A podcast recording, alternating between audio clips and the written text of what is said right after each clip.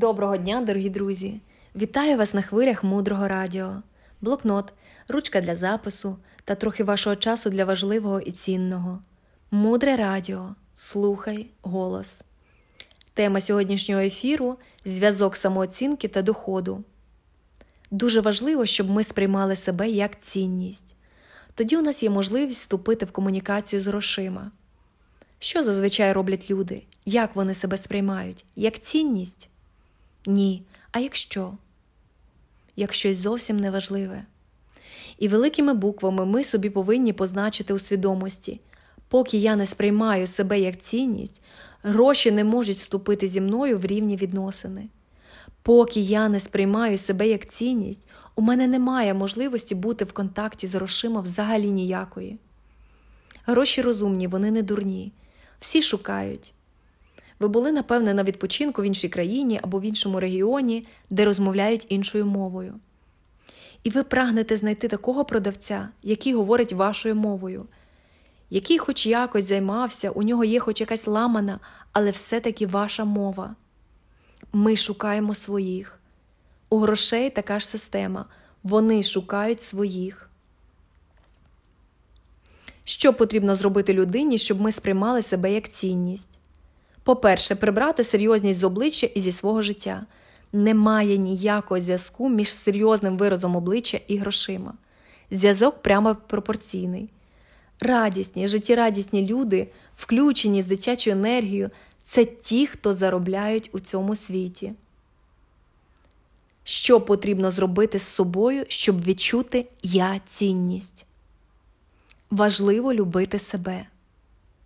А де її взяти? Де взяти цю любов? У кожної книги з особистісного росту написано «полюби себе». У книзі книг взагалі написано «люби свого ближнього як самого себе». І це означає, що поки ми самого себе не полюбимо, то ми в принципі не здатні нікого по-справжньому любити. Свою дитину не, не зможеш полюбити. Тому, тому одного разу мене запитали: «Лєна, ти хочеш віддати своїм дітям максимум? Тоді полюби себе. Потерпи заради дітей, полюби себе». Розумієте, я не ідеальна, але я повинна, зобов'язана як мати або як батько полюбити себе. Тому що так я зможу передати любов своїм дітям. Це дуже важливий момент.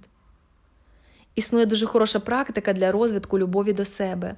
Вона називається сто сім листів про себе.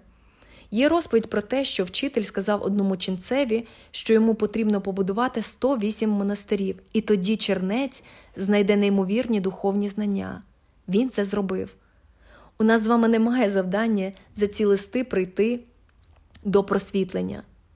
Написавши сто сім, можливо, хтось і на сто восьмий вирішиться.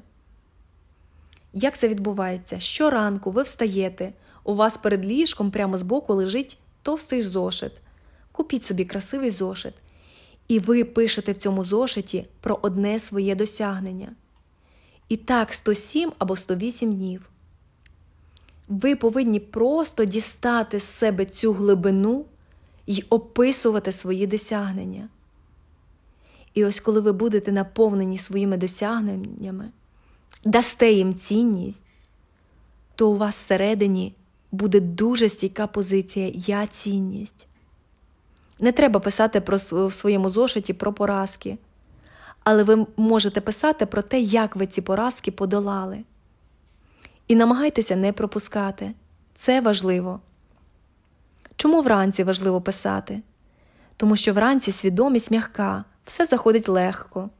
Будете робити вдень або ввечері, будуть сумніви вас атакувати трохи більше. Вранці зазвичай ми розслаблені, ми віримо в усе, що нам говорять. Дітям це теж підходить. З чотирнадцяти років я б запропонувала дітям таку практику.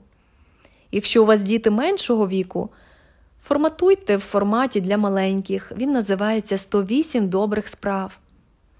Ми повинні присвячувати час свого життя, щоб переконувати себе в тому, що ми цінність.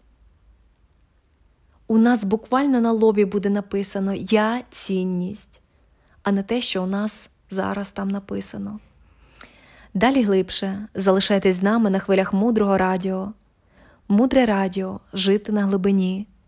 З вами була Олена Тараріна, транскрибатор Дарина Мягкова. Переклала та озвучила Тетяна Сусак. До зустрічі в ефірі!